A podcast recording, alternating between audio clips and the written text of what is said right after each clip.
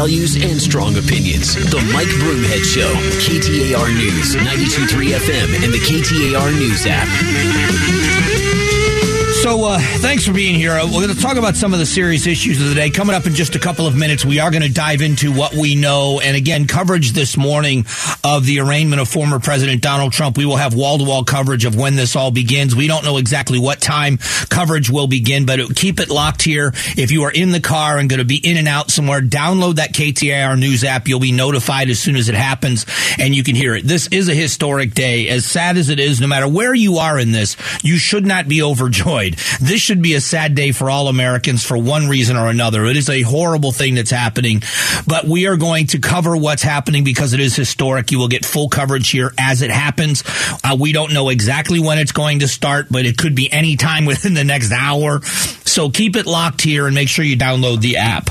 Um, while we are talking about other important issues, the Border Patrol Union is saying that um, the uh, the White House has uh, submitted a memo with new policies for the border, but what they're concerned about, which is proposed in anticipation of the end of Title 42, he said, but importantly, the proposed rule is silent and makes no changes to the current process that allows non-citizens seeking review by an immigration judge to be released during the uh, adjudicative process.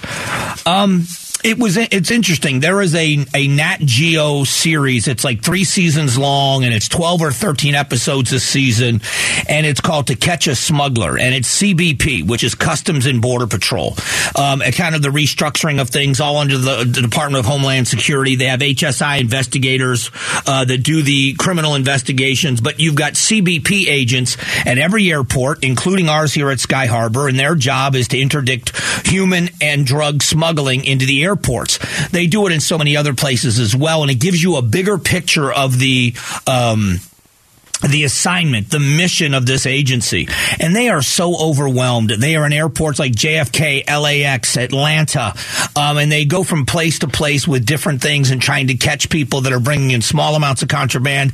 They go as far as going, they're part of agriculture is looking for people that are bringing in stuff that could endanger our crops by bringing in, you know, accidentally bringing in bugs and food that they're bringing into the country.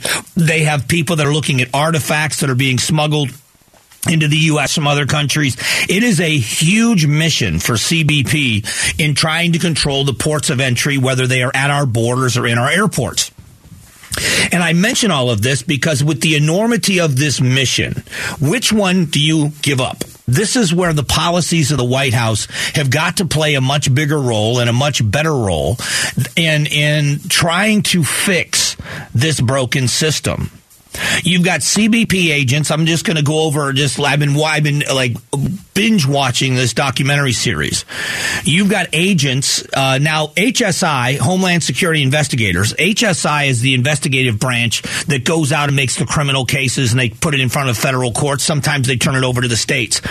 But your frontline investigators are the people in blue, not TSA blue, the dark blue, Customs and Border Patrol or Customs and Border Protection, CBP, and they're looking looking for, and as they've described with everything in the agriculture part of it, where they're asking people, hey, what do you have? And there are people say, I brought in some of this and some of that. Sometimes they're looking at the food because they're uh, having putting drugs in there, but other times what they're looking for is contamination. And they've explained that, you know, if you, you get this one particular food, whatever it is that comes in, and it's got a special kind of bug or a beetle in it, it will destroy crops very quickly and wipe out U.S. crops. We've got to be very diligent about this. Um, when they're looking for drugs, whether it's, and there he spent a lot of time in Nogales at the port of entry in Nogales how they x-ray semis, how they pull people out of line when they see suspicious things about fi- trying to find drugs, the way the drug smugglers are attaching fentanyl and other drugs to the undercarriage of vehicles with magnets and how they're storing them inside cars. It was just a much bigger look at that big part of what's happening at our borders. They don't even go into uh, human smuggling or the you know the people that are coming in at other places, not ports of entry, crossing our border, and asylum seekers. So you add all of this into the mix, and we have a huge problem. The northern border is being overrun right now as well. The entire world is getting a message of no enforcement. That's what the world is hearing from this administration. You can call the previous administration's tactics questionable or inhumane, and I, I, don't believe they were. I don't believe they were. I am someone that believes we have, should have a better immigration system. I've said this many times. We deserve, as Americans, we deserve an immigration system we can be proud of. What I mean by that is an orderly system where we are telling the entire world what that poem the great Colossus with that poem at the foot of the Statue of Liberty says, Give us your tired, your poor, your huddled masses and that we we want to forge this great nation. In other words, we will take the people that you do not want and we will forge a great nation, which we have and we continue to do. And I think we should be proud of that. We don't just welcome the rich into our country. We welcome the hardworking. We welcome the entrepreneurial spirit. We welcome those people that are longing to be free. We want those people in this country. We should have a better system that we all can be proud of. But we have zero border security right now, and this re- this administration has made it worse than it's ever been before. And this is where I wish we could cross party lines so many times. How much of our lives is right and wrong and not right and left? And in this case, it's right and wrong. Anybody who believes that the policies and practices of this administration make it more humane than the previous administration is either so blinded by partisan politics or ignorant because they won't dare look and see. Children are not being treated better. Adults are not being treated better.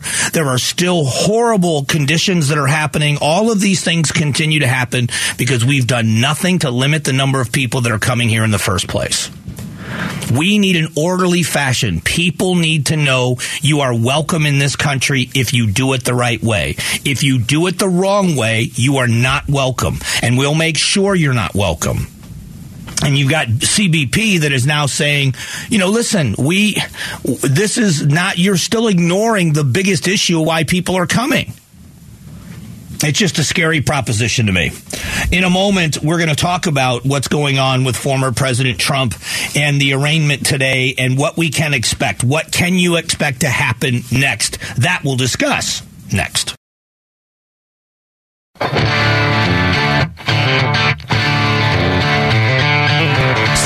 Values and strong opinions. The Mike Broomhead Show. KTAR News, 92.3 FM, and the KTAR News app.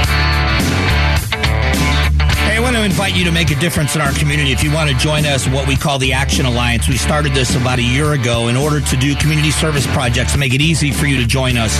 We'll organize all of the projects. We'll let you know when they're happening in a text or an email, and you can join us at the ones you'd like. It's that simple. Uh, it's called the Action Alliance. Just text the word action to 411 923.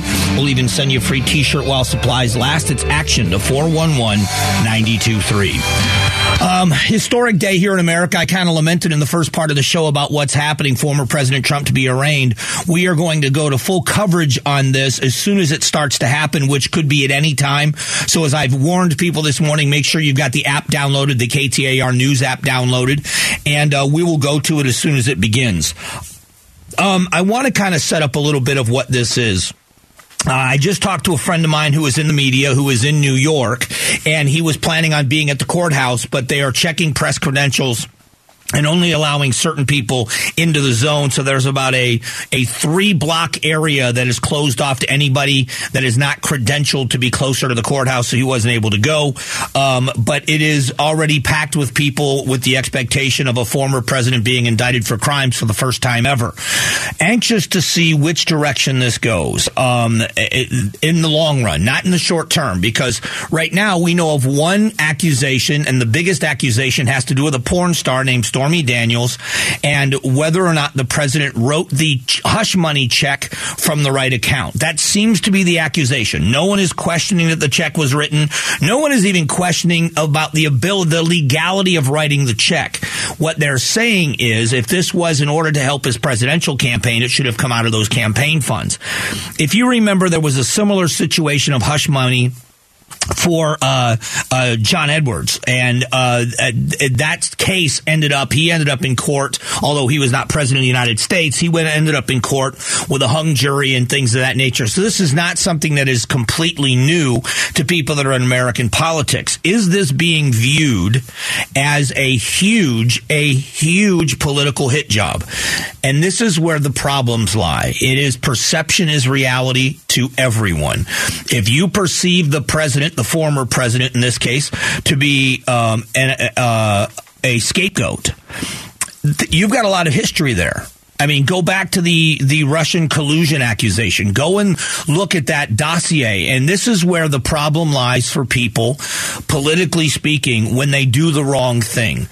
That dossier of President Trump's behavior was opposition research that was originally started by people in the Republican Party, and that everybody does opposition research.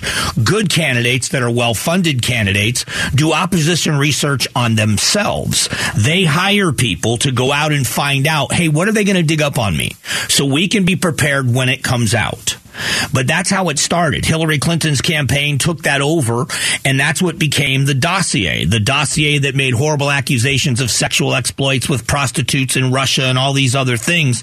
And with the Mueller investigation, it turned out that there none of it was really true. There were some items in there, but a lot of it was debunked just with the president's passport. But you go all the way back to that investigation and then the Mueller investigation and then two committees in the House of Representatives for four years with constant investigation that they said was a national security issue. Um, recently, President Biden made a statement, and I'm, you know, again, out of complete context, but when asked about the situation, is basically saying we need to do everything possible to make sure that he's not the president, he's not elected president of the United States. Well, what does that mean? And that's where people on that side of this argument would say this is this is politics. You know, whenever we hear about somebody being thrown out of a window in Russia or a political operative that is anti Cuba gets locked up, someone that's a dissident gets locked up and thrown away, we look at them and think, man, what a, what a horrible government that you can't even speak out against the people in power. But you look at the other perspective of people in this country now and they say it's happening here. And the fear is it's going to continue to happen because I'll tell you, the Republicans will not necessarily go easy on President Biden when he leaves office. They've now got precedent that says if you believe there's wrongdoing here, get someone. You know, Hunter Biden's laptop is real and there's talk of 10% for the big guy. Are there questions out there about President Biden's involvement in his child and his son's business efforts? Is it something that he compromises position? You don't think that if Donald Trump takes the White House and you've got Republicans in the House and the Senate, that that is not something that's going to happen when whoever the next Republican president is decides that they're going to appoint somebody to head up the Department of Justice, the Attorney General? That's what America is concerned about. Are we going to watch this ping pong fight for power. Every time a party gets in control, the other side of the aisle is, is rendered completely illegal and needs to be arrested and locked up. And that's where the problem is with many people and what's happening here there are a lot of people that look at what the behavior and say, you know what, you're you're you're doing horrible things. You know, you've you've cheated and then you pay people off and you throw money around and you do all these things and it's gross and I don't want anything to do with it, which is a fair observation. And it's fair game when it comes to talking about politics. But uh, there's a large number of the American people, not Democrats, and Republicans believe largely he's innocent. Democrats believe largely he's guilty of crimes and should be locked up and thrown away, throw away the key. But there's a lot of others out there that are looking at this and just saying it's ugly. And it's a big concern for so many people. It's a huge concern for so many people. Um, so we've, uh, this is something that's not going away anytime soon. Um, there is a question I want to answer in a moment or two uh, and kind of discuss. Governor Hobbs has been ordered into court to explain why we are pausing executions and what's going to happen. What is this judge looking for from the governor? Will she respond? Does she have to respond? We'll talk about that part of it next.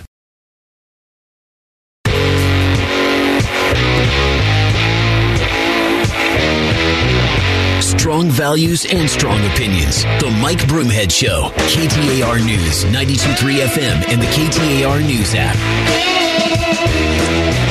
Thanks for out and about this morning. We are expecting coverage happening at any time as President Trump will be arraigned in New York City today. We are going to go to wall to wall coverage of this as soon as it happens. So please keep it locked here to KTAR. Download that KTAR news app. You'll notified when it happens so you don't miss a moment of this. It is a historic occasion. We're going to continue talking about it all morning and we will have full coverage of all of it as it happens. So please keep it locked here. Um, a judge ordered our governor, uh, Katie Hobbs, and the Department of Corrections, Ryan Thornell, uh, to re uh, to explain why we have paused executions in Arizona when it is the law. The governor has already made a statement saying that we're pausing executions until we are sure that they're being done appropriately with the right drugs and done in the right way. Um, and everybody understands that what this is is that the governor is an opponent of capital punishment. The laws haven't changed, but she does not want to go through with any of those as long as she's governor, and this is the reason that she's giving.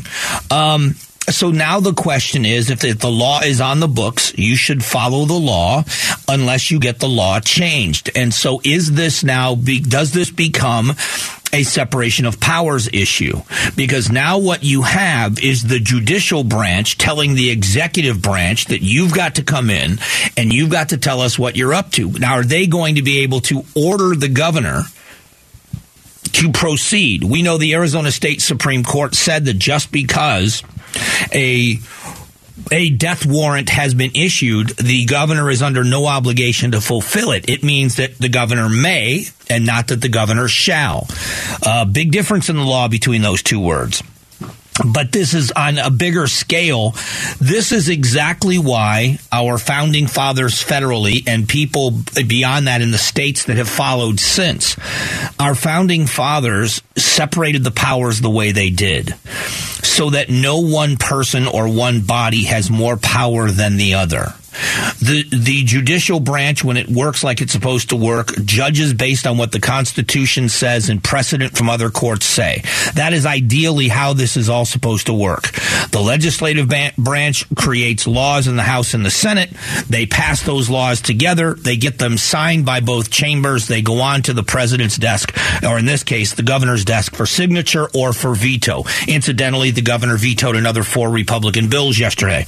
Um, in this case, it also, because of the world we live in and the times we live in with the access to information that we have, this is where um, the court of public opinion weighs in. I think it is a losing battle for the majority of people in Arizona to appear as if you are looking out more for someone who committed such heinous crimes as this guy Gunches did, and not for the victims' families that are saying, We've been waiting for 21 years for justice. Why are you standing in the way of justice? So, you know, there's a moral thing here. There is also the public opinion thing. And where does it end up? I mean, where does it land? That's where the question is. I am not someone that I'm not bloodthirsty. Um, if we are going to use capital punishment, and I think that if you want my personal, in my heart view, that there are some crimes that are so heinous, um, and I follow a lot of these stories nationally. You know, the, the serial killer BTK. If you've ever heard Dennis Rader's confession, BTK was, was the initials he came up with in a nickname for himself because not only was he a complete narcissist in murdering people, he wanted to make sure he got full attention for the things he did. He, he named himself BTK, bind, torture, kill. And in the most heinous ways, he murdered families, he murdered individuals, and it was was all for his own sexual gratification. And after decades of being quiet, he came back out of the shadows because somebody was writing a book and was going to get more credit than he did. So that's how he was eventually caught. And if you've ever heard the details, and this is out of Kansas, if you've ever heard the details of um, when he confessed and how nonchalantly he talked about murdering families. Um, it's hard to look at that and say that guy deserves to just lock him up and throw away the key. And there's many people out there that would say to you that that is exactly what the death penalty is designed for people like this. Um, so I understand that and I agree with it. But if we are going to delay judgment or justice for over 20 something years, um, then we're doing it the wrong way. Dennis Rader admitted to his crimes. Now, I'm not talking about him specifically being on death row, but in a case like this where the guy allocutes to the crimes and he gives details only the killer could know, um, if there's eyewitnesses to the crime. Now, now, uh, Jared Loughner down in Tucson is a great example of this. Here's a young man that was found to be mentally incompetent. So he did not stand trial classically for that because he was deemed to be so mentally ill he did not understand how to defend himself what he had done. But if Jared Loughner had been deemed that he was mentally stable enough to stand trial. He murdered all of those people and so severely injured former Congressman Gabrielle Giffords. Um, and they caught him, tackled him to the ground, and pulled the gun out of his hand. There is no doubt that it was him that did it. Why would it take over 20 years if the death penalty was given? Why would it take 20 years to exhaust appeals and all these other challenges so that those victims' family members had to sit and watch these cases continue and continue and continue? This is what's frustrating to people is our justice system is no longer about the victims. It is all about the people that are incarcerated. And I, I listen, I believe in redemption. I really do. I believe in rehabilitation. But that is up to the uh, inmates themselves. But here we have, they say it's for the good of our public, and this is what we have to wrestle with with our justice system: is we send people to prison because they've committed horrible crimes. They go into the prison system and then they're given a free education and to better themselves so they have a better chance of coming out and not reoffending. But what about the victims whose lives have been so dramatically changed? Are we going to give the free education to the victims as well? They are the ones that have been so traumatized that many of them suffer for the rest of their lives in counseling or not in counseling because of what happened to them. And yet, when you go into the prison system, you're given a free education at the potential that you might change your life around and not be reincarcerated. Seems like a lazy way to do business to me that you're sending a message that if you really want help, go commit a crime. If you want health care that's available to you and dental care that's available to you, go to prison. I mean, if you're a veteran, sleep under a bridge, stand in line at the VA for medical care. But if you go to prison, you have to get it immediately. And if there's not immediately, you don't get the care you need immediately. The ACLU is going to go to court and make sure that as an inmate, you're a ward of the state. Therefore, you get immediate care. Doesn't that seem backwards to so many of us? And it just does the way we have handled the death penalty. So there are deeper implications here for this governor and this DOC director and what they do and how they respond to this. Will they respond to it? Are they constitutionally required to do this? Or can the governor say, this is a separation of powers issue? The judicial branch can't order me to do anything any more than I can order them to do something. I'm anxious to see on Friday if they show up in court. And if they show up in court, what will they say? Should be fascinating. In a moment, uh, the people are already talking about fire season in Arizona and how bad it could possibly get. We'll talk about that coming up here in just a couple of moments.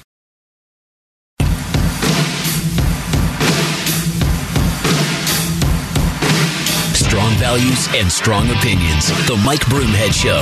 KTAR News, 92.3 FM, and the KTAR News app. Welcome, welcome, welcome. Thanks for being here. If you're tuning in for coverage, and you, it will be forthcoming very soon, we believe that the coverage of the Trump indictment is going to happen. We will have wall to wall coverage here at KTAR. If you're in and out, download the app, the KTAR News app. Be simply notified there. Uh, in the meantime, we've got some other issues to talk about. We're going to go back to what we know about the indictment. More people talking about the indictment of the of the former president. The possibility that they heard one exclusive that it's up to 34 felony charges that may be announced today. What will this look like in the minds of the American people once we know what's in the indictment? That's a big thing for me. But we'll get to all of it coming up as soon as coverage begins. Um, one of the things that I've learned, I've learned quite a bit after moving to Arizona 28 years ago. And it's such a beautiful and unique place. I, I had to drive up. I was driving up to Payson um, on the in the weekend on Saturday and I was amazed at how beautifully green everything looks. If you're coming south on Tatum and you're looking at Camelback Mountain and that, that beautiful red rock, but how green it is. Uh, it's like it looks like it's covered in moss from a distance. That's not normal. I mean, with the rainfall we've had, it's exceptionally green. But if you live in Arizona long enough, you realize what that green will turn to brown very shortly after it stops raining, and we will then, when that happens, we are going to have fire danger everywhere uh, to the point where when the fire danger happens here, if you're new to Arizona, do not believe for one moment that they are exaggerating the danger. Um, they warn people if you're pulling a trailer, a boat, or whatever else, you know, those chains that are used, make sure your chains aren't dragging in the street. It is such a tinderbox. A spark from one of those chains can set off all of the brush along the freeways. Do never throw a cigarette out. Never use tools that throw sparks or flame anywhere near the brush. Um, and as this fire danger happens, we are going to have an excessively dangerous year. There's a story by Howie Fischer over at Capitol Media Services that talks talks about the fire danger in Arizona. Um, this is also where I go on a little bit of a rant because um, we could be doing so much better in Arizona. And, and I would like you to, to just look at the real example here. All of us, I think everybody listening is concerned about the environment. At some level or another, we all are concerned. We want clean water, clean air. Um, when it comes to what I love about the Arizona uh, topography is that it changes so dramatically that you can drive an hour north or two hours north. And when you get up near Cornville and you get up into, uh, you know, into Prescott and, and Jerome and, and those areas, and then up to Sedona. It is just a gorgeous place. When you go into the White Mountains, and I have to say, there is a special place in my heart in Arizona for the White Mountains. Um, it is just gorgeous to me. I absolutely fell in love with the White Mountains. Um, but the fire danger is so extreme because of the rules the federal government has put on what you can do with the fire danger as far as clearing underbrush and thinning the forest and cutting in fire trails so that when a fire starts, whether it's started by human beings, accident, or a lightning strike, that you can't get to the fire. You have to fight them from overhead or you have to drop firefighters in. You have to do back burns and all of these other tricks because you can't get to the fire. And I will tell you that when you talk talk about the herds of game animals that are suffering if you thin the forest. To me, it's an absolute fantasy. And it's so frustrating because I love Arizona. I always bring this up in talking about the Rodeo-Chediski fires um, that almost, I mean, going up through Heber and Overgaard and how that devastation looked there, but it almost took out the town of Show Low that, that 4th of July weekend. And um, right near Show Low is the Apache Nation. And the Apache tribal land, they don't have to abide by our federal rules. So they cut in fire trails and they thin the forest and they take out the fuel and the underbrush on the ground. And if you look at maps from the Rodeo-Chediski fire, it danced around the Apache Nation. And that wasn't by accident. And is anybody out there, if there's anybody out there under the weird idea that the game animals are less robust on tribal land than they are on American land, you're wrong. And so this is frustrating to me because we've got the federal government as well intentioned as they might be, and it's a tinderbox. You look what's happened in California with their wildfire seasons that killed so many people and what happened because the environmental rules are so outdated. The real environmentalists, if you want to know who the real environmentalists are, it's hunters and anglers. It's the men and women who have for generations harvested game animals and fish from the land and the lakes and the rivers in Arizona that these are the people that for them it is a way of life. Many of them are multi generation Arizonans, so it's a sense of pride for them. The memories they've made with their parents, their grandparents, and great grandparents, they want to pass down to their children, their grandchildren, and great grandchildren and be a part of that legacy. They want the herds to be healthy and robust. They want plenty of clean water and clean air and forests that are full of green uh, and not burned. And those are the people that we should be talking with. The experts that would know how to maintain a forest instead of some idealistic environmentalist that's got a political ideology.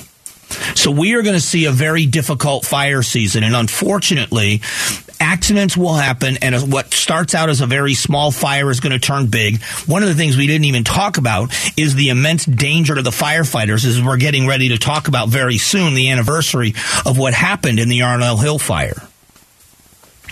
Don't forget, we are awaiting coverage very soon of the indictment of former President Trump. Uh, we will take you to that coverage as soon as it begins. In the meantime, coming up in just a few moments, if we don't go to that coverage, we will talk about um, gas prices and the economy as they've jumped overnight and how high will they go. It's all coming up here in just a couple of moments.